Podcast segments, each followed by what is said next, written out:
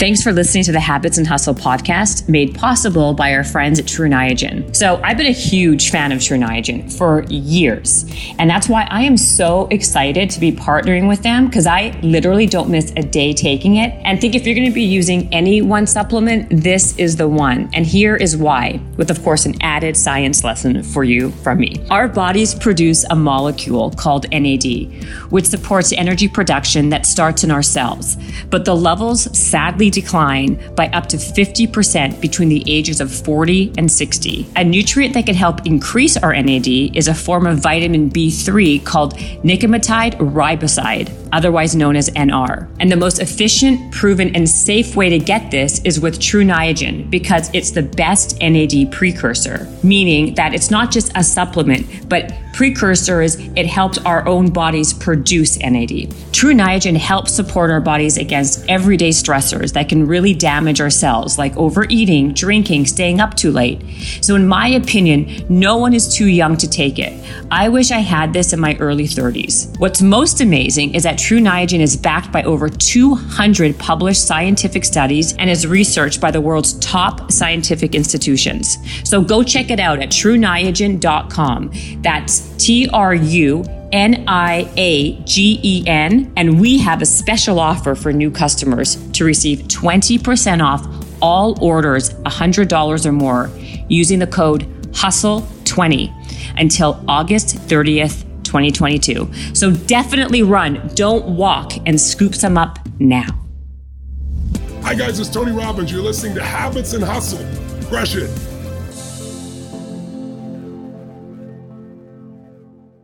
Today on the podcast, we have David Nurse. David has been transforming the way hundreds of NBA stars play on the court for most of his career. In fact, his method was dubbed as training athletes of the future because of his ability to teach them how to tap into different mindsets and become unstoppable. He has written two best-selling books, runs a successful motivational coaching business, and is a highly sought after speaker. He's hired by companies like Dell, Salesforce, ESPN, and the NBA to help thousands of employees and athletes develop unshakable mindsets. David is a really positive guy. I loved having him on the podcast. We've become friends. This was a really great conversation, and I really hope you enjoy this podcast. Today on the podcast, we have David Nurse, who um, is, and if I'm wrong about uh, any of my information, David, please chime in and and tell me. But no problem, no problem. you were you were a former NBA player turned coach to the Brooklyn Nets, correct? Almost. I wanted to play in the NBA, play professionally overseas, but we can say I played in the NBA because that makes me sound a lot cooler. So yeah, you sound you sound way cooler when you say that actually. Yeah. You shouldn't have corrected me. But but you know why you're on the podcast? Because uh, you're one of the top mindset coaches for the NBA. Is that not at least accurate? That is accurate. Yes, you got that one. Perfect. and you've written two books. The first book was called Pivot and Go, and then your newest book is called Breakthrough. Yes, there it is. Got that right too. Whew, God, thank God. And I, and I, this is why I want to talk to you because I bet you would give my audience and myself some amazing mindset tools to break through to really kind of elevate and up our performances and everything. And um, I really am happy to have you on the podcast. Well, Jen, thank you very much. I appreciate it. I wish we would have been doing the Woodways treadmills, walking and talking, but to be honest, I might have got halfway through and passed out and got winded. So this is maybe better way to start it off. I don't know. Something tells me that you're pretty athletic, given your background. Um, given that fact, even though you were potential, maybe not an NBA player, but you were uh, somewhat of a professional basketball player. Uh, yeah. I, I, think that you could probably walk at the one point. We usually walk at like one, one point five anyway. I think you can probably handle that. You can handle it. See, I, I blame it on height. I blame it on my parents' genes. I blame it on height and vertical leap was about two inches. So that's what that's what I blame my non NBA playing on.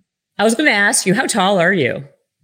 Six two, which in the world of basketball is right. very small.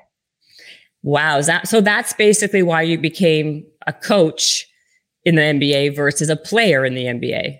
Totally. So my whole life growing up was based on I thought I was going to play in the NBA. And I grew up in this small middle of nowhere cornfields town in Iowa and not very athletic. And, you know, parents probably should have said, David, try this game golf or tennis. Uh, you don't have to have that much athleticism like that. But I was committed to playing the NBA. So every waking hour was literally me doing something basketball oriented. And I got to play college basketball, division one, and grinding my way to play overseas professionally. Sounds cool to say that. You play in Europe and Australia, but it's more like the Will Ferrell semi-pro type of basketball. Yeah. yeah. The joke of the league. So I'm up here in this this second division in Spain, and I mean, I'm just pouring in all these two a days film study, and I think I'm still making the NBA, but I'm the furthest thing from it, and and I get cut from this team.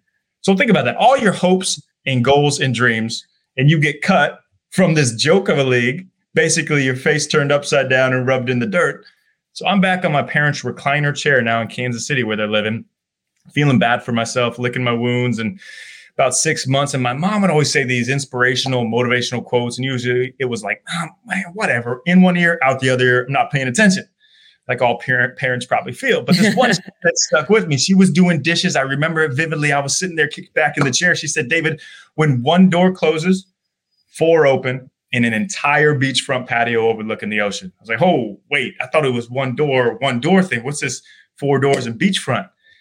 what she was saying is that door closing on my plane in the NBA was actually to open up the door to coaching the NBA. Everything I poured into myself to be able to think I was going to play was actually to teach other players with more athleticism, seven foot height, and had this God given abilities to play in the NBA. So I made that pivot, hence that first book, making a small perspective shift. I didn't say, man, woe is me. My first 24 years of my life, I need to throw them away. No, it built me for something better. I didn't know that was coming, but it opened the door. So when one door closes in our life, a lot of people will say, oh ah, man, I'm out of a job. I don't know what to do. No, you just learned all those skills to lead you to something greater. So I made it my mission right then and there to coach in the NBA. But I had no connections. So we can dive into that too if you want to talk about how I got in there, which is a wild story in itself. I do want to hear that. Well, I have a couple comments and then I do want to hear that. But I really love that you said that because, like, my entire philosophy in life, uh, I even did a whole TED talk on this actually that I think we spoke about was, you know, if you just make attempts, you may not get that goal, but then it doesn't matter. It's about the process of making those attempts towards that goal. Because if you don't get it, usually another opportunity will present itself by you just mm-hmm. trying and make it doing that action that you otherwise would never even know, known of. Like in your head, you never even thought about being a basketball coach. You thought, I'm yeah. working on persevering to be a player, a player, a player.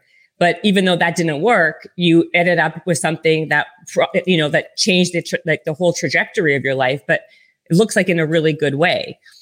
Um, and the other thing I wanted to say was if you say you don't have any connections, I thought I was going to actually say this. Isn't your uncle the Toronto Raptors head coach?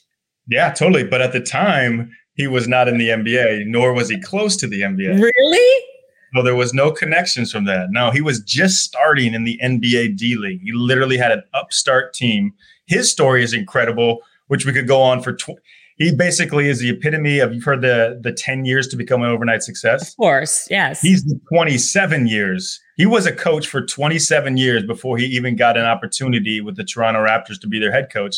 Then he wins the NBA championship in his first year. And what do you think everybody says? Oh, he got so lucky, first year head coach. Right. No, and grinding in countries you don't even know play basketball. I was I was in England with him when he was taping players' ankles before the game, popping popcorn at halftime. Like he put in that time, those 27 years of unseen hours.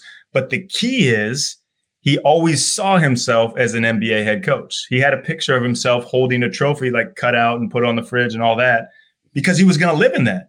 Instead of where a lot of us get caught up in, like, well, you know what? When I get to this level, that's when I'll really put in the work. Or when I get to the no, you you, you treat yourself and you act like you are at that level, no matter where you're at, and eventually you'll get there. But if you don't, if he would have just said, man, you know what? Once I get that opportunity in NBA, that's when I'll really start coaching No, I'd never been there. That's amazing. I actually, I'm glad that you told me that. I didn't realize that that was such a grind for him. That's amazing. I mean, obviously the Toronto Raptors, I'm from Canada. So of course, yeah. you know, I have to say that.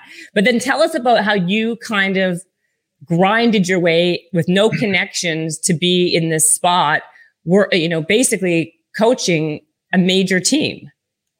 Yeah, totally. So you'll appreciate this as one of your things is, hey, take shots. And I'm all about planting seeds. Like, what is the worst that can happen? Just take shots, take shots, take shots. Calling it planting seeds, what we do with these taking actions, we're we're planting seeds that that we might not know when they're going to grow their fruit, but they will at some point. But if you don't take the shots, you have no opportunities. Right. So what I did was I hand wrote a letter to every NBA GM. And in that letter, I said something I liked about their organization and if I can serve them in any way. I did not say, hey, hire me, I'll outwork everybody. That's what everybody says. So think right. a little bit different than what everybody else does. I didn't get anything back for a month and a half. And I got a phone call from the GM of the Los Angeles Clippers at the time, Gary Sacks. And it was just a normal conversation, real brief. And at the end of it, he said, if, if you're ever out in LA, look me up, we'll grab coffee basically good luck with the rest of your life. I took that as an opportunity though, Jen. I spent all my money, stole some of my parents, booked a flight out to LA to act like I had a basketball camp that next week so I didn't look desperate. Now I Oh, I love my- that exactly. Wait, how old were you when you did this? How old were you? 24, right when I was done playing basketball. Okay. 24. All right. So so I prepare my butt off for this meeting because. I want to know the insides and outs. And we have this great conversation. We hit it off, and every NBA connection has stemmed, if you look to the root of it, from that that conversation with Gary Sacks. Gary becomes one of my closest friends. I live with him for six months when I moved out to LA. He was a groomsman in my wedding. He is like one of my best friends in the world just because I took that chance. So think about that in your own life, people listening. Like you want to take a chance, but we're often scared of what the result will be because we don't know what the result will be. We think, oh, yeah, well, we won't get anything back, or we'll get rejected, or we'll fail. So what? You're at the same exact spot if you don't take that chance. Totally so true. You're playing with house money. That's the way I see it on all the time. Like I will reach out to anybody because it doesn't matter. Everybody's a person. Nobody like, and, and these people at the highest level that you've seen, that you've been around, or these NBA players, what they want is people to actually treat them like people, not yeah, be absolutely and taking and taking. So, anyways, I got that relationship with Gary. He introduces me to people throughout the way, throughout my journey. But I wasn't just waiting around. I wasn't like, well, Gary, hook me up with that person. Hook me, hook me up with them. No, I had to take action. It's not just going to happen. So I created these custom basketballs with this line down the middle so you could hmm. see the shooting rotation on it, the spin and I had them made from from China with very cheap, terrible leather. Don't ever recommend it. Sent out to the Oakland seaport. I drive 29 hours, put the balls in my car. I spend the next five years driving around the country, living in in my car. I was sleeping in well Walmart parking lots and friends' couches who didn't even really know I was their friends. It's just doing a basketball camp basically for anybody that would take me in. And I loved it. I mean, it sounds like a grind, but I loved that journey. And what do you mean a basketball camp? Like, give me an example. So you show up in somewhere. And, hey, and what does that mean?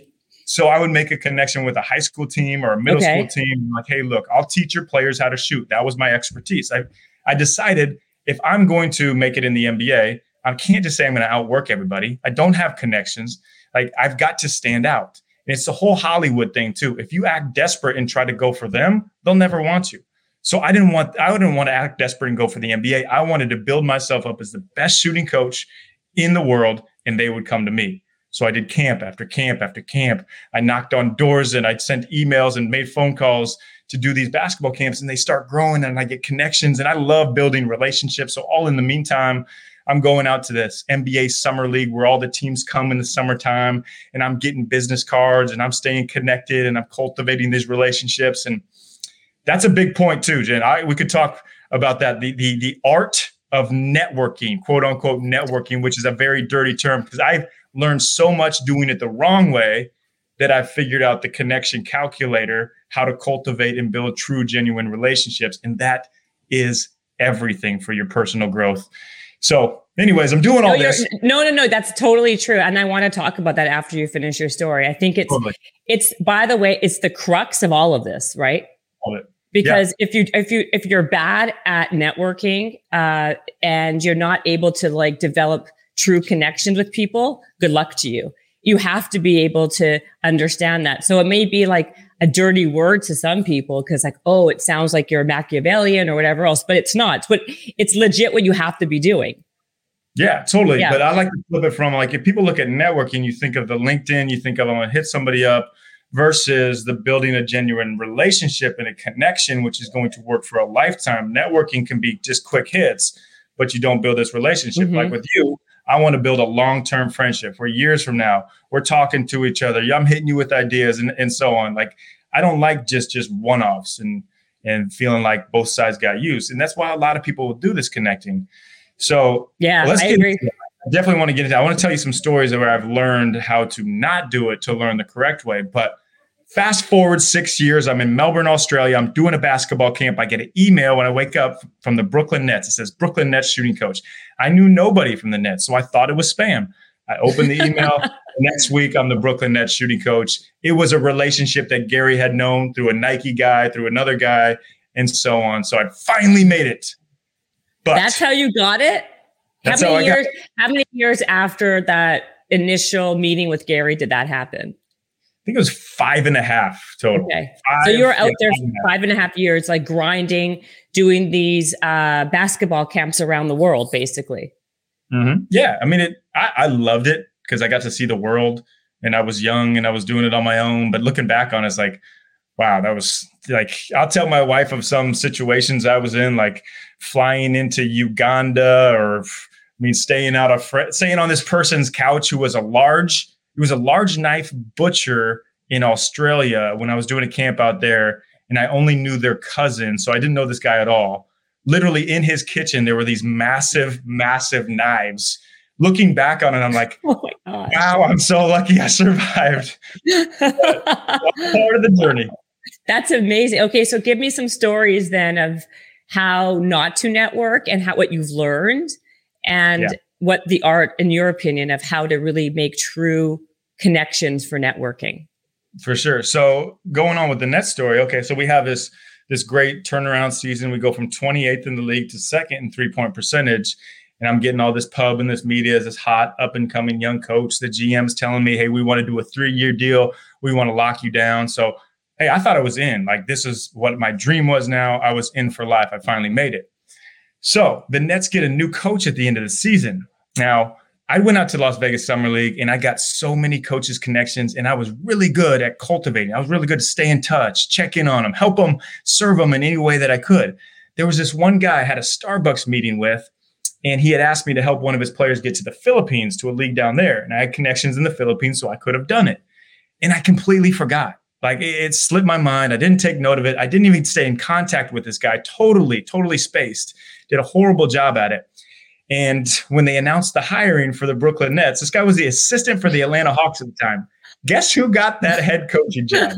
that mm-hmm. guy. So right when he got it, it was like my stomach dropped. It was like, oh no, I am in big trouble. And I got fired. I got, yeah. So that's how that you got was, fired? That's how I got fired. The new coach came in, and that that moment he was like, yep, yep, bringing on my own staff. So, but once again, you know what? I'm grateful that that happened. That was a door closing for four more opening. I'd have still been in Brooklyn being a shooting coach or some other where being assistant coach. And I've had opportunities to get back in the NBA, but it's not my it's not my calling. I got to come out here to LA and train all these top NBA players on court, mindset, write books, speak. Met my amazing, way cooler than me wife. None of that happens if I'm still in Brooklyn. So absolutely.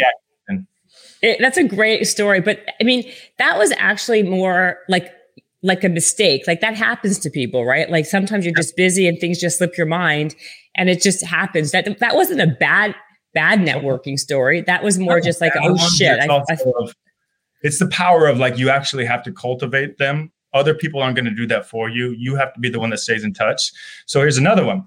So the the MVP last year, Giannis Antetokounmpo, okay, this amazing player for the Milwaukee Bucks.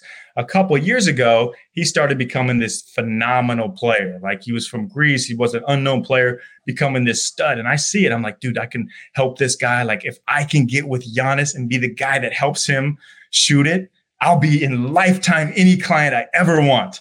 So I knew his agent. Me and his agent went back for like two years ago. I was training one of his players. I hadn't talked to his agent for two years. My text message to his agent was, Hey, hope you're doing great. I would love to help Giannis take his game to the next level and be an all star. Can I work with him? This guy responds to me, David, hey, I love you, man, but this is the way that you contact me after two years Sorry. Like I was just asking. I was trying to take. He had this great client, and instead of staying in touch with him or even be like, "Man, how can I help you? Is there anything I can do for you?" I went straight for the ask. Yeah, terrible move. Obviously, did not get to work with him. Since we've kind of repaired the relationship, but it's still like a little standoffish by his part. No, I, I, I totally. This like, it totally resonates with me. I, I really do. Uh, I really do agree and uh, with everything that you're saying. And it's like the because people feel then used when you do it that way. It's about cultivating true relate. And I talk about this too about real, real connections and relationships. So then let's talk about the art of networking. Give me what you've how from all those examples that you've learned. How do you walk me through now what you would do or what other people can learn from this and what they can do instead? So here's what I do. If I want to reach out to somebody that, let's say they're at a higher echelon and I want to reach out to them and become friends with them. So Instagram is the best way to connect with people. Everybody By the way, you reached, that's what you did with me. You reached out to me on Instagram. Totally. I've met a lot of my very good friends off direct messages from Instagram. And you can say that sounds crazy or not, but that is the way most people, majority, will check their direct messages. It's just how it is. People say they don't, but they actually do. But in that message, if you go back and look at it, I would not have said, Hey, Jen, can I pick your brain? Can I get 15 minutes of your time so that you can teach me everything that you've done? Like, I'll get messages like that all the time. Like, hey, can I pick your brain? Hey, how did you get to where you are? Why? Like, I don't have that time. Time is the most valuable asset. Literally, time is money. And I'm not going to give it to some random stranger. But if you reach out to me and you say, David, Man, I love this book. It's life changing. In chapter seven, I read this and this. I shared it with my wife and kids. Now we're doing a daily read on it every single day. You have impacted my life so much. I just wanted to let you know how much you mean to me. I'm cheering for you. I am in your corner. That's a little bit different than saying, Hey, can I pick your brain? Now, this guy on the inside could have been thinking, Man, I hope he responds. I'd love to become a friend with him, but I'm going to respond to that. Like if people pour into me, just like I'll do, I'll pour into other people and I'll encourage them, genuinely encourage them. I'm not sending copy paste messages. It's going to be legitimate messages on what they're doing, something that they're passionate about, whether it's like we put a lot of work into our books, we put a lot of work into our podcasts, the stuff that we create. If you compliment somebody in that, like they're going to take more like, oh, this person really actually cares. Now you also got to know like, hey, they might not get back to you. That's totally okay it's not the right time. Like there's certain time, like I believe in God's timing. Like if it's meant to happen, God will make it happen. You don't have to worry about it. And you do not a week later, or especially a couple days later, be like, yo, hey, did you get my message? Like, no, yeah, I got your message and I didn't respond to it because it's not the first pr- most important thing on my plate. Sorry. like that'll turn up. Wait, you got to wait at least, at least two and a half weeks before you send a reminder or something. But also in every message you send to connect, you say, hey, no pressure. Do not feel like any pressure at all that you have to connect. Totally cool. Like take the pressure off them. And when you take the pressure off somebody, they have a general inclination that they actually want to help. So that's a few of the tools. But you also then, it's so important too, like when you connect people together, like Jen, if I connect you to somebody, I am not going to connect you to somebody who just started a podcast, somebody who is you might hate to say this, but as someone that's at a different level, because it just doesn't make sense for you. Not in a conceited way, but you've put a ton into what you built. You put a ton into what you do. So people have to put in those reps to be able to get up there. So you have to connect people on the certain levels. And I'm going to ask you first every single time, hey, do you want me to connect you to X so and so? I'm never going to just say, hey, meet Jen. Like now I put something on your plate. Now you feel obligated that you have to get back to them even if it's a great connection, it's still a mis- misstep on my my part. So always ask permission first. Yeah, that's a good point. But you know, you you know, it's funny because um, I agree with a lot everything. Again, you and I are, are very uh, we, we we think very similarly for sure. Because I think that when people when you feel like it's cookie cutter or like it's like one of those like mass type of emails, no one wants to respond. Like you you can tell the difference if someone is being genuine and it's kind of curated for you versus just mass, right? And then I always will respond if it I feel like there's like they put effort in, right? There's a different the mm-hmm. effort. But the totally. question, right? The question then is, and then what? So then you connect. Let's say, let's say if you get the connection and then, then what? How do you maintain? A lot of times it's not so much just the, you know, you, you got it. Okay. Then how, what's the, now you have it. Once after you have it, how do you maintain the relationship? Great question. Now it'd be, what is my give to you? So what do you, what can I provide to you that will help you? So maybe it's relationships. Maybe, hey, hey, Jen, I got these friends and my Mylett, Jon Gordon, Max Lugavere. Like, I would love to put them in touch with you. I'm sure you guys would do a great podcast. Now, this is something you might want. You're like, oh, I don't have those connections. Okay. Now I become the connector. People that get, when you connect people together, they never forget, or they shouldn't, the person that connected them. So you might not have that as your ammo. It could be something like when I was connecting with people, like, hey, well, especially when I was reaching out and wanting products and sponsors. Hey, my NBA player, make, I'll have them use it. And if they like it, you know, I'll have them reach out to you just in great ways for me to be able to get yes. so that was a give that I could use. But you have to figure out what your give is. Maybe you're a genius behind the camera and you can cut up this killer speaking clip. That's your give. People want that. Maybe you have uh, really, really smart with email marketing. Like people need that. So if anybody out there knows email I marketing, need that. I need it too. So if you had the if you hit me like, dude, I know how to do this. Like I can build huge email newsletters list. I'm gonna get in touch with you, and I'm probably gonna become your friend because you are giving me this thing. So absolutely, it, it does. I totally yeah. understand, and I totally agree with you. Like it can't be like cut and like just because I, that's my like superpower is like being a connector doesn't mean that's your superpower. You just have to figure out what yours is. But a lot of people don't even know they have a superpower or they don't have the confidence to even send an email or a, or a DM like you said, right? So then let's take one step back, okay? Because I think you talk about this a lot I think in Pivot and Go about confidence. I mm-hmm. mean, I think right off the bat, obviously you have confident, you're confident enough and you already have that mindset of like, what's the worst that can happen? You know, I don't care if I'm rejected. I don't care if I fail. I'll just, you have that ability to get up and, and try again, you know, pivot and go, let's say.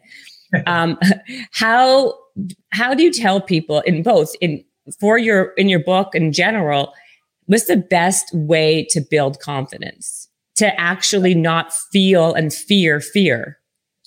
Great point. And there's so many ways to do it, and you just got to pick which way works for you. So I'll go through some different ways. But first of all, the foundation all starts with understanding that your confidence does not does not lie in your results, does not lie in your resume, or like it is completely on who you are, your true self awareness. So if I strip everything away from what you do, if you take your business title, you take all that and throw it away, who are you? Are you a loving, caring person? Uh, do you pour into your spouse, your kids? Are you the best Sunday morning pancake maker? Like who are you outside of what your business title? So that is very, very important. Before we start with why, the Simon Sinek famous thing, you have to start with who and know your foundation. Once you do, you can build on there. So there's ways to build confidence. I have a seven steps to unshakable confidence that I'll do with in my coaching groups and with NBA players. And one, I'll just go through the list. Confidence through comparison. People will think that's a bad thing. It's actually a great thing. So you pick somebody who you can see yourself being like, and then you just study them, follow their footsteps. Somebody's already been to the point that you want to get to. What did they do to get there? They didn't just wake up born there, they had to go through it all. Figure out what that is. Try to reach out to them, try to connect with them. Even if you can't, build your table of people you can have this this virtual dinner with all the time. Like say I want to I want to be like Tony Robbins, I want to be like Mr. Rogers, I want to be like Anthony Bourdain. Let's say I put those guys around my table. I want to be a mixture of those guys. I'm going to learn from each one of them. What did they do? Because it's not a it's not a oh well, that's for the lucky few like why me? No, it's a why not me? Somebody's got to do it. It can be you. And so compare yourself to somebody like that confidence through strength focus. Figure out what your God given ability is, what your strength is. Like NBA players, if you're good at everything, you're not playing in the NBA. But if you're great at one thing, like a player that I grew up with, Kyle Korver, was one of the best three point shooters in NBA history because he decided, you know what, I'm going to stop focusing on all my weaknesses and I'm just going to practice, practice, practice threes. So that's how he had made over $100 million in the NBA. So think about what your strength focus is. Confidence. I love that. First of all, I love that because people, I, I believe that too. And the, the people who kind of like uh, go at it with me because they're like, you still have to, it, you know, I believe that you don't have to be a, it's better to be a master of one than a jack of all trades. Jack of all trades, you get you get watered down, right? Because and then you never shine. But to be able to be to be able to pick that one strength and go all in on that, that's how you really kind of take it to like that's how you become a star, so to speak, and get known for one thing, a niche. Yeah, totally. Like I, am good at speaking and I'm good at writing. I am not going to be Mr. The emails. I'm not going to be Mr. Cut up film. I'm not going to be handyman. Like I know I'm not good at that, but I'm. Aren't you good at shooting? Yeah, that I'm good at. So if we're playing basketball, but I mean that's not what I'm not going out and shooting thousands of shots anymore because that's not my goal. So right. that was my one thing that I practiced when that was my goal. But you got to think of yourself of the Formula One racer. Like you, that, that racer is not going to stop, do the pit with the tires, put the fuel in. Like you find people around you that are part of your crew to make yourself just solely focused on what you do so well. More from our guest, but first, a few words from our sponsor. A change of season always means longer days, better outdoor activities, and more ways to get healthier, including checking in on your health and wellness. With Everlywell, you can take action today by taking one of their at home lab tests or by adding their vitamins and supplements into your daily routine. With over 30 at home lab tests, you'll be able to choose the test that makes the most sense for you to get the answers you need, like women's health tests, food sensitivity tests. There's so many to choose from. Here's how it works. Everlywell ships products straight to you with everything needed in one package. It is so convenient. And then you can share the results with your doctor and they can help guide your next steps. It is so simple to use and, like I said, so convenient. And for listeners of the show, Everlywell is offering a special discount of 20% off an at-home lab test at everlywell.com slash habits. That's Everlywell, E V E R L Y W E L L dot com slash habits for 20% off your next at home lab test. And now to our next sponsor. So imagine that you can essentially guarantee that your customers will read what you have to say. As an entrepreneur, I know how difficult it is to cut through the noise and reach your customers. At best, only a fraction of an audience ends up seeing and reading your emails or social media posts. Now imagine that you can essentially guarantee that your customers will read what you have to say. And that's what you get with simple texting. Did you know that text messages have a 98% open rate? And not only that, 94% are read within the first hour. Simple texting makes it easy, fast, and affordable to reach lists of contacts, have two way conversations, and trigger automated texts. There are so many ways to use texting too, whether it's to set up an appointment, uh, announce sales, run polls, collect customer information. I mean, it is actually endless and it works because texting is the most convenient way to reach people. Plans start at $29 per month, but you can try out Simple Texting for free for 14 days and see what happens when your audience doesn't ignore your message. It only takes a few minutes to create your account and start sending. Special offer text habits, H A B I T S, to 833 2 T R Y SMS. That's 833 287 9767. That's text habits to 833 287 9767 to get an extra 500 free texting credits on your trial. So, some other things, the ways to like kick it right into gear when you don't feel you have it personal highlight reel, which I call the highlight reel 2.0. So at some point in your life, you had a moment when you were just killing it, whether it's a basketball player, their best game, a speaker on stage, making a business deal, stay home mom, just the best dinner you ever made, whatever it is, you've had that moment. So you can recreate that moment in your mind. Most people think, well, that was a stroke of luck. No, you actually did it. So there's proof that you can do it again. So literally, either you have the clips you can watch or you visualize yourself, see yourself going through that moment. And more bonus points if you can actually feel it. If you can put some sense and some smells to that time, that moment, smell is th- the three times more powerful than any other sense that we have. So, like if you walked in and you had this briefcase and it smelled like leather, or this coffee you were drinking when you were doing it, like tie those to it, the feeling, everything, and watch this daily. Do this when you wake up. Visualize your personal highlight reel. Because if you do it once, okay, that's great. If you brush your teeth once, they're not going to be white for a lifetime. Do this. These mental skills, these mental habits are meant to be things that you do consistently. It's just like a basketball player. If they work on their shot day after day, they build muscle memory. But that's that's tangible muscle memory we can see. That's what people think like, oh, well, I'm in working out so I can see my body changing. That's tangible muscle memory. But the more important part is the mental muscle memory where you don't actually see, but it works the same way day after day.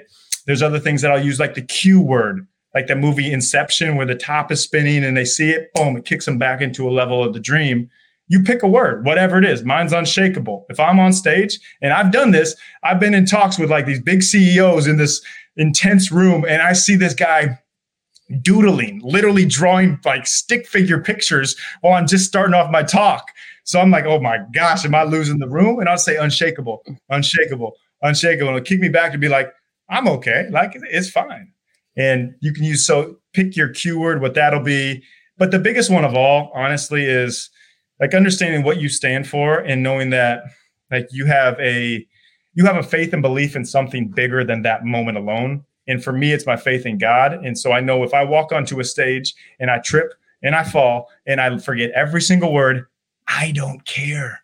One it's going to make a better story for another talk later on. But two i've got god and i've got my smoking hot wife. I don't need anything else. I love that. That's great. That is that's great. Those are great tips actually.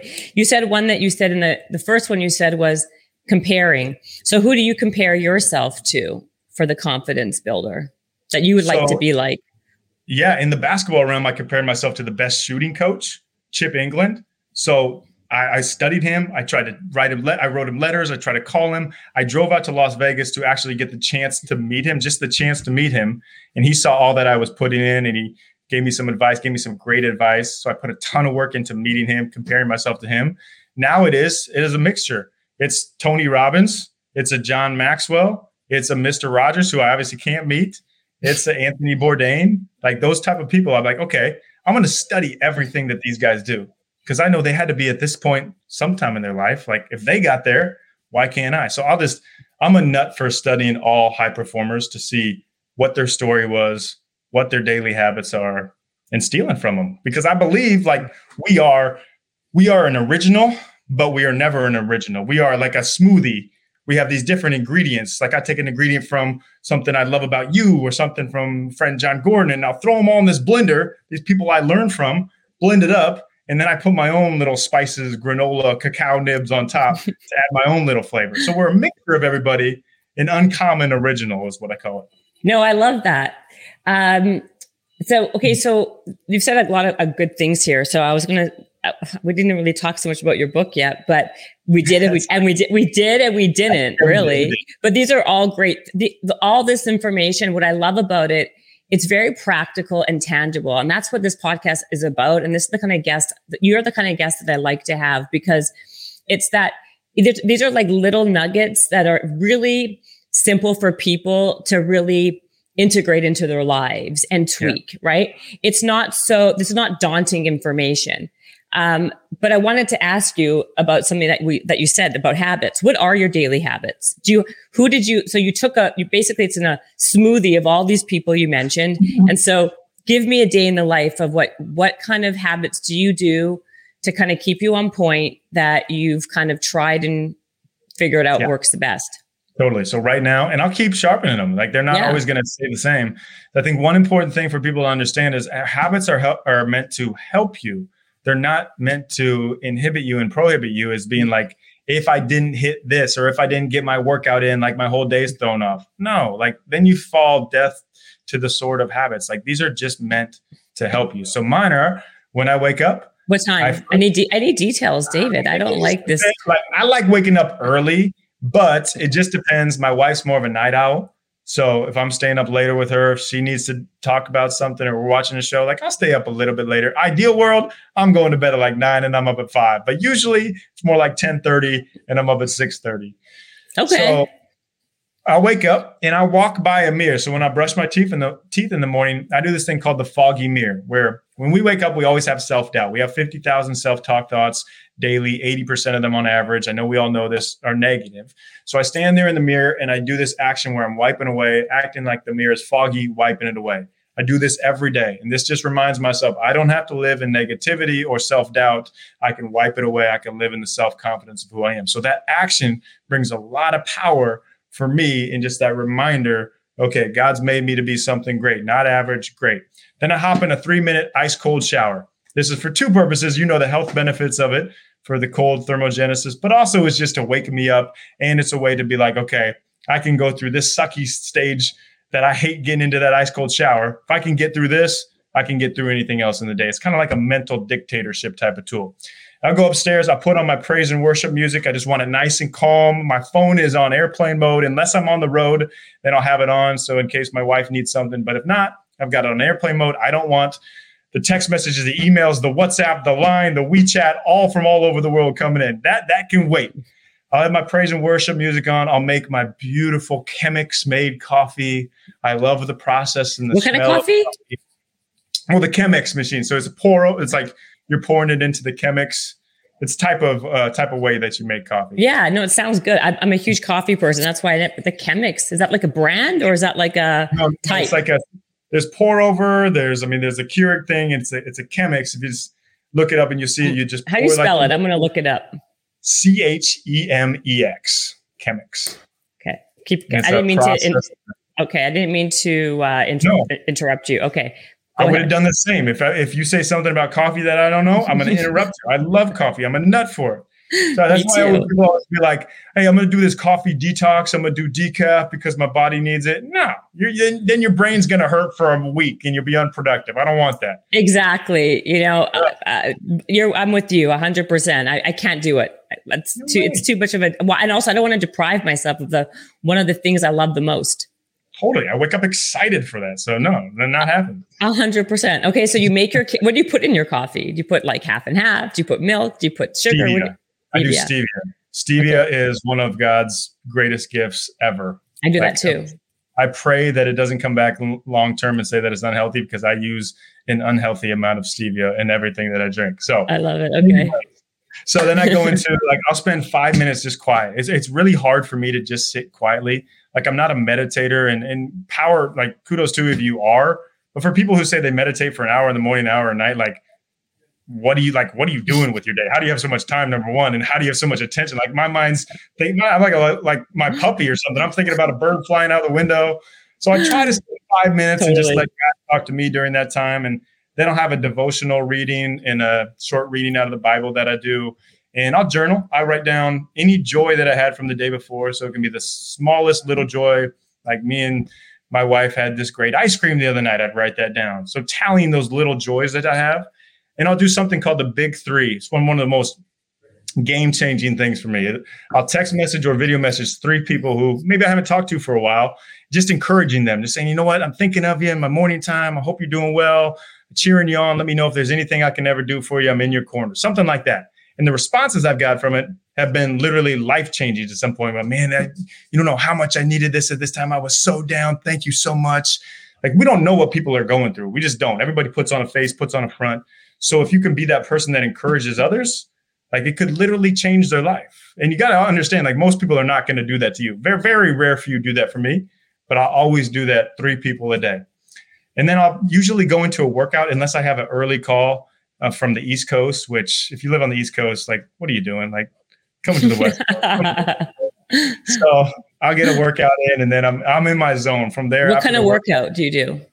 I just lift. I mean, there be, if there's, I'll play tennis if someone wants to play tennis, but I'm I'm pretty much I'll just just lift weights. I'm not I'm not killing it with the uh, CrossFit or definitely not running a marathon. Anybody that says that to you know what? I I don't know if I trust people who don't like coffee and who want to run marathons.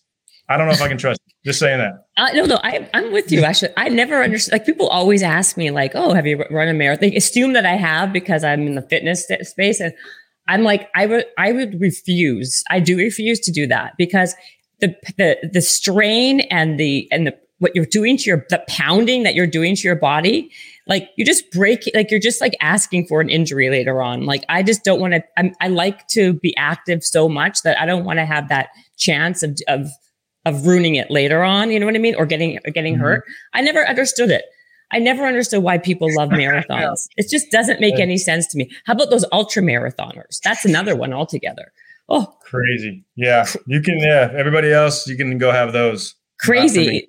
Okay. So you, you said coffee and then you work out. When do you eat? Are you an intermittent fasting person? Because you did drink mm-hmm. coffee. Okay. So you eat breakfast? God bless you. I'll eat breakfast. I'll eat something small before I work out. Then I'll eat breakfast. Big fan of food. Like I'm not going to, uh, I mean, if, I guess there's sometimes I used to do intermittent fasting all the time, and it like long term it killed my hormones, and it like testosterone was low, and like I thought I had to just always be in a deficit, and like it's just dumb. I didn't know, and finally I've learned, and I've got around great people. Like, dude, like stop doing that. You're literally killing your body. What are you doing? You know, it's funny that you say that because that's like that's kind of how I, I, I it's not for me. Um, but I will tell you, I feel like when I ask these questions about what are people's habits, the number one habit I always hear now is they do intermittent fasting and that it's like great for your, you know, for, uh, for growth, for like uh, building growth hormone and for uh, autophagy, for this, for that. And I just don't under, it just does not make sense. It does not work for me. I, I feel like it's mm. such a deprived way of living because I love breakfast. I love coffee. I love this stuff. I think a lot of people will just say it and they'll get so on in on their kick. Like people that just promote carnivore, like that's the way to live. No, yes. it's just become, it's literally just become their thing. So they feel like they have to promote that. Or, oh, I'm the fasting guy. So I'm going to do five day fast. I'm sure, I'm, I'm guessing there's some benefits, but there's also probably long term negative things that people don't talk about. I know for me, I intermittent fasted for seven years straight because I thought that was a thing. I checked my testosterone when I got married let's just say it was like an 85 year old man. So I'm just saying, be careful. You don't know. Like you should always check your blood levels and know where they're at, know what works for you. Don't just listen to the guy who's been doing carnivore for two years and it acts like he's the expert and's on every podcast and literally doesn't know what he's talking about. Just be careful who you listen to. No, I know. Know your know your uh, resources. But I've had a million of these doctors on. I mean, so many of these fasting people who like who said there's so much research, proven research on the benefits of fasting, like what they're getting for like in terms of their mental like focus and being alert to the the how to how they really actually are burning fat instead of burning whatever. I mean, it goes on and on and on. And I agree with you. I think everybody is different. And I also think that in life, if you haven't noticed how for uh, you know 30 20 30 years ago it was all about low fat so we all would be having SnackWells those low fat like just have a bowl of pasta and it wasn't about having protein. It was all no fat low fat fat free. And then it, that was a whole fad for many many many years. And every doctor and every expert would say that's the way to do it. And then there was a cycle and it changed. And then and now and then it was about the atkins diet. And then there's always something that like comes up like in like another fad or another like cycle where that becomes the way to live life. And then you only hear about uh, about the after effects or maybe the negative effects years and years later. Right. Mm-hmm. So I, I just think that, but people are looking a lot of times for like a quick fix for weight loss, or they're thinking that this would be the panacea for their longevity, you know, and sometimes it's just about like people don't like it because it's not sexy, but just about moderation and just maybe just not eating a shit ton all the time and being careful of what you're eating, right? But people don't want to hear that. It's too it's too plain Jane, you know. You know what doesn't you know what doesn't sell? And is it, this is the number one thing if you want to be successful, if you want to have a great body, if you want to be healthy, but it will not sell. It's called consistency. Yes. Literally being consistent. It's boring, but it works. I, tried, so I tried keto and ate a bunch of fat and I got fat. It doesn't work. it's long term consistency. Well, these, yeah. you know, also though, it's because unless you follow something to its exact T, which is almost impossible with these diets, you it's then it, it it kicks you right out, right? So, like for example, if you want to do this, you know, keto and you put like, or whatever it is at the time, intermittent fasting, but you're drinking coffee and you put like an ounce of cream in, oh my God, you're like it's gonna you know what I mean like then you're out at you're you're jumped yourself right out of the the the, apoph- the autophagy thing and you might as well. I wrote my first book was called No Gym Required and it was uh, before it became you know a, a, popular thing to to like not go to the gym and just use your own body weight. And in my book, like no one wanted to read it because there was no sexy magic pill. It was basically be consistent, move every day, you know, push ups, you know, let's do a push up, let's do a squat, let's do a lunge. And it was this other book that was out at the same time that was like promising, you know, the moon and the stars. And that book, of course, did much better than mine. And it's just like people, because people don't, I think we understand that uh, maybe logically, but our brains don't want to accept it. It's not like, mm-hmm. you know what I mean? We want to go for that quick fix. We, we really need it to feel like we're totally trying. Yeah. yeah, totally. And it's like, like it's the four hour work week that Tim Ferriss created. I, promise you, Tim Ferriss does not work for four hours a week. So, I, I, I know that. First of all, that's so true and so funny. I love that because it's about titling, right? Like it's about finding a title that's provocative that people are going to be like, oh, yeah, I want that. I want to work for four hours. That guy probably, I think that guy does actually work like 18 hours a day, like crazy. For sure. Yeah, you know? totally. It's all clickbait all clip it because at, at, the end of the day, you, you you can escape. If you want to be successful, it does take a lot of hard work. So that's what I have to say. Um, okay, wait, I've got a couple of questions for you. Um, other than what we, of course, just been speaking about for almost a, how long it's been, like almost an hour. Um, let's well, talk. Run here in just a bit. Just well, we listen. I have one question for you, and then we can get out of here. How about that? Beautiful. That Ask okay. away. Okay. with it. Um, let's talk about this idea of greatness that you're talking about for break. Let's talk about breakthrough for one second. So we talk about tell us how do we get a breakthrough? Let's just talk about that and then we can come back and do another podcast some other time. Beautiful. That's a great segue. So breakthroughs are I mean, there are these little happy accidents that happen in our lives. There's these strokes of luck, and you're just like, yeah, I had a breakthrough. I'd love to have that again. I just don't know how to recreate it. It's just how it is. It's a very abstract term. You can't grasp it.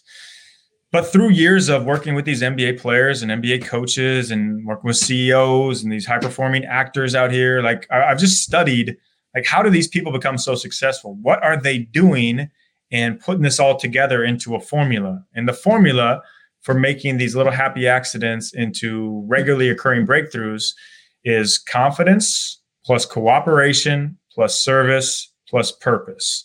That puts you into the breakthrough mode. Now, each one of these is slightly different than you think. So, we talked about confidence earlier and mm-hmm. understanding mm-hmm. it's not about results, it's about your self awareness, figuring out who you are at the core first. The cooperation is figuring out the team around you. Now, you don't want to just eh, put around people that are just going to tell you how great you are you don't want to have the all just the yes men and and you don't want to be the American Idol singer that your family says is the greatest ever and you actually suck. Like, yeah, have your support team. Everybody talks about, oh, I got to get my support team. That's cool, but also have your challenge team. The best leaders and the best people you want to be around will challenge and support you. It's a fine balance. And find people that aren't like you.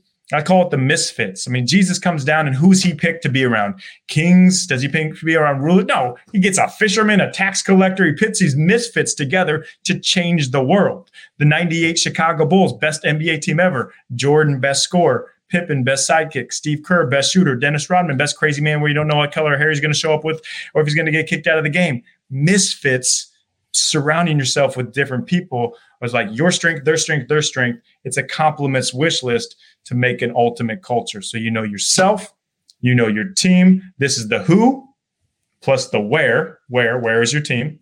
Cooperation. Who, who are you? Confidence. Now it's the what. What are you actually doing? And if you're doing it for yourself, if you're like, hey, I want to make a lot of money, and I'm going to be really happy because I have a big bank account, or check me out, I got a million followers. Oh, I'm happy. Never happens. No one on their deathbed said, I made a ton of money and I'm really happy because I used it all for myself. Nobody in the history of ever is content with that. Neither are you going to be. It's about service, true, genuine service. Sure, go down, continue to help out the food bank. That's great service. But true service is about giving your time and energy when it's not convenient for you, when it doesn't match up with your Google color coordinated schedule. When somebody needs you and you're on a miss, you got this Zoom call, you got this call, you got this call. But hey, they need you to pour into them. Are you going to stop and give them your time? People need it. We don't, like we said, we don't know what people are going through. You could change somebody's life just through a spark of a word of somebody at the gas station or behind the counter at a grocery store. But if you're too much in a hurry and only concerned with yourself, you'll never be able to find out. I've had massive breakthroughs in living in the service mode. And like I got to meet, that's how I met Mark Cuban and became friends with Mark Cuban because I gave him shooting lessons. I didn't even know he was Mark Cuban. But that's not always going to be the case, obviously. And I'm admittedly not very good at this because, like, when I have a schedule, it's boom, I got to hit this, I got to hit this, I got to hit this. So I'm not saying I have it all figured out. Trust me, I do not. But I'm working at it. Right. So you just said now you're like, I got to go. I have to be somewhere else. So exactly. But but part yeah. of the service is to be, you know, answering the rest of my questions. Isn't that service? I know. Totally. What time is your next thing? I'm just I'm just teasing you. What time is your next thing? Seven minutes ago. But oh. it's totally cool because I'm zoned in the moment. No, no, no. So, that's good. Just go. No, listen. I think I actually think that I'm going to allow you to go because you gave us some great insight, some great information. You want to hit the last point. You're going to leave. You're going to leave everybody hanging with the okay. Purpose? Fine. Go. I, listen. I was I was being service. I was giving you some service oh, by saying, cool. listen. I was going to be like enough about what I, my needs are. You have to go. You have a call. But Jen, no, please go ahead. I'm here with you and I am here in the moment and I am here with your audience. Thank you. So the Go fourth ahead. point is purpose. This is the why. And then now you got to understand it's not it's not necessarily about what you are doing. It's not hey, I have to be a famous singer and then I'll be happy that's my purpose. It's about who you are doing it for. So even if you're doing a job that you don't necessarily like, are you going to that job and you're this your kids are seeing you just grunging through walking and being in a bad mood every single day because it's not what you love or are you have putting on a smile and going there with a lot of energy and being the person who's giving high fives and then you see your kids see you like whoa that's what that's what dad's like. That's what mom's like. Like it doesn't matter what you are doing, but it's who you are doing it for. But if you are really living in your true element where you're on purpose plus passion, when you put the passion in there, that equals mission. And I love it when people are obsessed, when they're obsessed with what they do, whether it's a local coffee bean barista who's telling you, oh, this bean was roasted at 37 degrees Fahrenheit in the mountains of Nicaragua. I love that. I don't care if you're making a lot of money. If you're something you're passionate about, if you're the guy out in Scotland who is the dude that everybody goes to for the best cashmere sweater, he's sitting out there in the mountains. He's just doing all this wool kind of knitting and stuff, but he is the man because he's obsessed with it. I love that. That's so attractive. Yeah, I agree like, with you 100%. I think, I mean, like, why, if, if God gives us a gift, and why would you say, you know what? Mm, I don't think so. I'm worried about what Jimmy down the street says. He doesn't think I'm good at it, so I'm not going to do it. That's a slap in God's face. I think the greatest gratitude that we can give back is to fully pursue what our passion is. And if you're doing that passion for other people, then you are on mission to bring other people's joy. That's the breakthrough formula. That right. is okay. Well, I I want to ask: Have you always been this religious? It feels like you have like faith is a very big part of your life too, a very big part, like a habit, yeah. daily habit. Uh, how did you grow up? What was your? So I haven't been. No, I definitely haven't. Oh, you been. haven't. Okay. Like, and I mean, you could say like religious, but it's more of it. Mine is a relationship with Jesus. That's where I find my joy. That's where I find um, just the knowing knowledge that I don't have to do this life alone. Like it's all planned out for me. And I was never like that. I was extremely selfish and for me in college. And I was, hey, where's the party at? Every like that was who I was. And and I started going to this thing called Fuel. It's funny because a friend of mine on the team had just invited me to. It's called Fuel. It's just this uh, Christian organization, just a little hangout and stuff. Like nothing.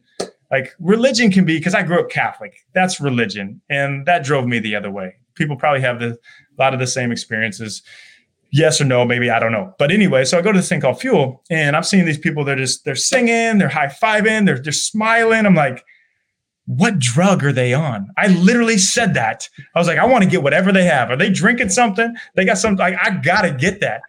So I keep going back because inside I'm waking up every like I'm the like if you want to say the epitome of big man on campus. I'm the basketball player, the stud at college, whatever. But I'd wake up empty. Like I didn't have that. I had a deeper desire for something. So I keep going back to this thing called fuel. I'm like, this is weird. People are giving me hugs and they're they're asking what they can. This is we asking what they can do for me. I don't like this. But then there was something that kept drawing me back, drawing me back. I was like, this is what joy is. This is what true joy is. These people are have, are living for Jesus, and that's where they find their true joy. I was like, this is is a no brainer. So for me, it's it happened when I was 23, 22, 23. Wow. And so it's been with you, you've been able to sustain and do this and be this way. That was like a big, that sounds to me like that was a major transitional or pivotal point for you in a way. Totally huge. That's, that's everything. And, and in saying like I've been able to maintain and sustain, like it's a lifestyle. Like to me, like there's no, and this is not me in any way saying like, Hey, this is what you got to do. Like it, it, it isn't, but like, that's what I believe. And like, it's, it works I mean, for you. But that was, was, your pivot and go. It really was. I mean, you pivoted yeah. toward, you leaned in and pivoted in this way. And it's really kind of grounded. It, sound, it seems to me that it's really grounded you and really help you kind of flourish because you've believed in something that was so yeah. much in your belief bigger than you. Totally. And there's so much historical backing of it. Like when people say, whoa, Jesus was just a, a good dude, a good leader. No, there's thousands and thousands of articles and books and all this kind of stuff written on Jesus. There's seven written on Caesar. But yet everybody knows, like, oh, yeah, Caesar was this guy for sure. Seven compared to thousands. I just, I would challenge anybody to go read the book or watch The Case for Christ, where this guy who didn't believe at all tries to prove it all wrong. And literally everything lines up. Like, it's crazy. You can write it off. You can say, hey, well, I like the universe. The universe is get what the hell does that mean? Like when people I mean, it might be your belief, and I'm not coming down on anybody about that. But if you say, like, I'm believing in the universe, where is the backing of that? Where is it? So I would challenge you to do this type of research. And not saying you have to. You could come back and be like, no, this is the dumbest thing ever. Cool, but at least try. Yeah. Well, no, I was just, like I said, I was only really mostly asking because you've kind of called back to it and mentioned it so many different times that I felt like that was kind of where you're, you're you got a lot of grounding from it. So I'm glad that now that you told me, I'm sorry that you're late on your call. So we can always, do, we can finish some other time, but I, or not even finish some other time. We've done, a, you gave us a lot of amazing information. And um, where do people find you or get your book or just you know, kind of sum it all up for me and you can then do your do your business later, like in about 30 seconds.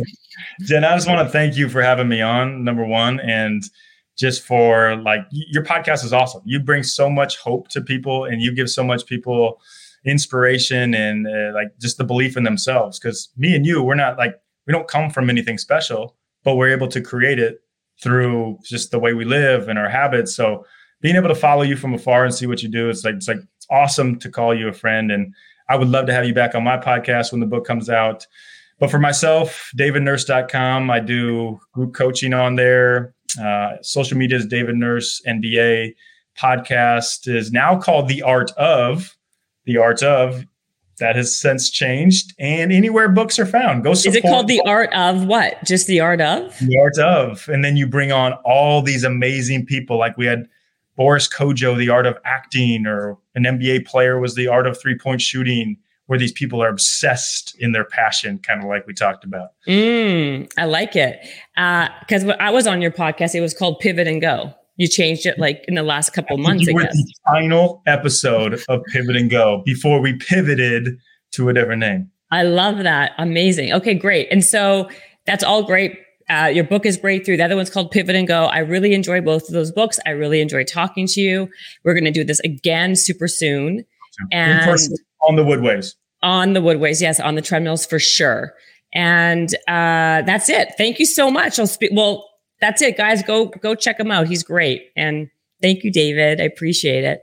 Thanks, Jen. Thank you so much habits and hustle. Time to get it rolling. Stay up on the grind, don't stop, keep it going. Habits and hustle from nothing into something. All out, hosted by Jennifer Cohen. Visionaries, tune in, you can get to know them. Be inspired, this is your moment. Excuses, we ain't having that. The Habits and Hustle podcast, powered by Habit Nest.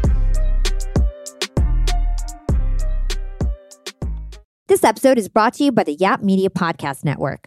I'm Hala Taha, CEO of the award winning digital media empire, Yap Media, and host of Yap Young and Profiting Podcast, a number one entrepreneurship and self improvement podcast where you can listen, learn, and profit. On Young and Profiting Podcast, I interview the brightest minds in the world and I turn their wisdom into actionable advice that you can use in your daily life.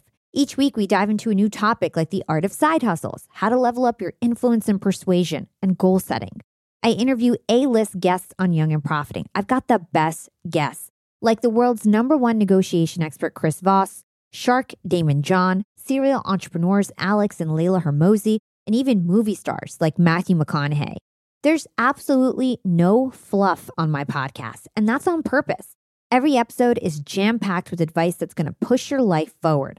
I do my research, I get straight to the point, and I take things really seriously, which is why I'm known as the podcast princess and how I became one of the top podcasters in the world in less than five years. Young and Profiting Podcast is for all ages. Don't let the name fool you, it's an advanced show. As long as you want to learn and level up, you will be forever young. So join Podcast Royalty and subscribe to Young and Profiting Podcast, or YAP, like it's often called by my YAP fam, on Apple, Spotify, Castbox, or wherever you listen to your podcasts.